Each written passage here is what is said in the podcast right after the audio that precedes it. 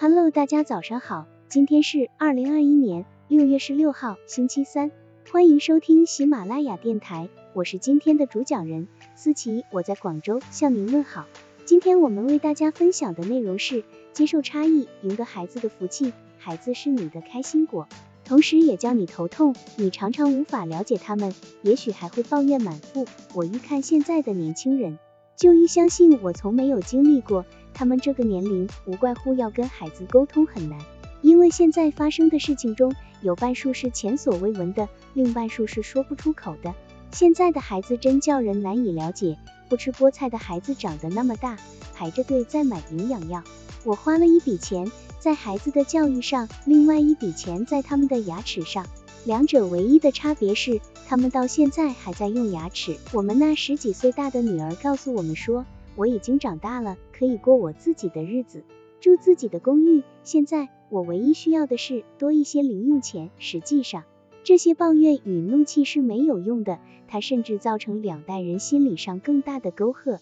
你要做的是承认这个事实，你和他们的确在种种方面有些有趣的差异。他们就像另一个人类。一位母亲想让她十六岁的女儿高兴高兴，便对她说：“明天我想给你买几张唱片。”不过我不知道你喜欢什么样的。女孩回答说，这很容易，你到唱片商店，叫他们把最新的拿出来释放一下，您把您觉得最难听的买下来就行了。看看，孩子比我们更能理所当然地接受彼此的不同，这就比我们要高明了许多。因为我们常常在看到他们的奇异服装，听到他们的怪异歌曲时大呼小叫，怒气冲冲，风度尽失，幽默引导，亲子沟通更通畅。父母要让孩子敞开心扉和自己说话，就要首先懂得孩子内心的秘密，而孩子内心最大的秘密是情感或情感的焦虑。因此，父母必须要掌握情感交流的秘方，多给予孩子思想的引导，用幽默的方式走进孩子的内心世界，增强彼此之间的信任和感情。图片和孩子沟通就应该把话语权留给孩子，而家长则需要以一颗童心。幽默地引导孩子的情感需求。孩童时期是一个需要关怀、需要鼓励、需要快乐的时代。幽默的引导，让孩子在快乐与释然中学习到生活的美好。成功培育好下一代，应该是一个社会的责任，特别是为人父母者的责任。而要完成这个教育过程，首先要与孩子做好沟通，了解他们的心理与身体状况、需求，帮助他们成长。这种沟通不是简单就能达到的。但运用幽默的手段来和下一代进行交往，往往更易于让他们在思想上接受。这是为什么呢？原因之一，幽默的沟通更易让他们感到坦诚与平等。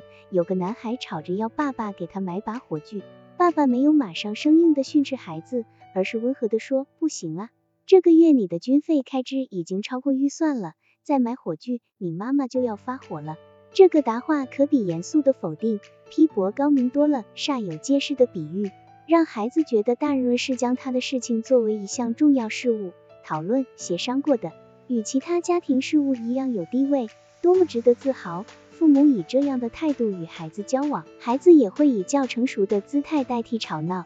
原因之二，幽默的沟通充满了趣味、丰富和涵养了孩子的心灵。某女士有四个儿女，来与她同住了一个月。他告诉朋友说，孩子们来了，带给我双重的快乐。怎么说呢？他们来了，我很快乐；他们走了，我也很快乐。真是一位疲惫又快乐的妈妈。原因之三，幽默的沟通总覆盖启智的爱意，无形的和对方心灵相融。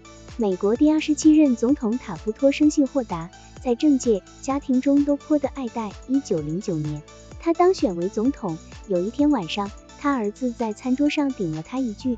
场面顿时变得很尴尬，全家鸦雀无声，塔夫托也不说话。他太太问：“您不惩罚他吗？”塔夫托幽默地说：“他对我说的话，如果是对父亲说的，当然要受罚；如果是对美国总统说的，那是他的公民权利。”包含着爱意的谅解，最能促使孩子反攻自身。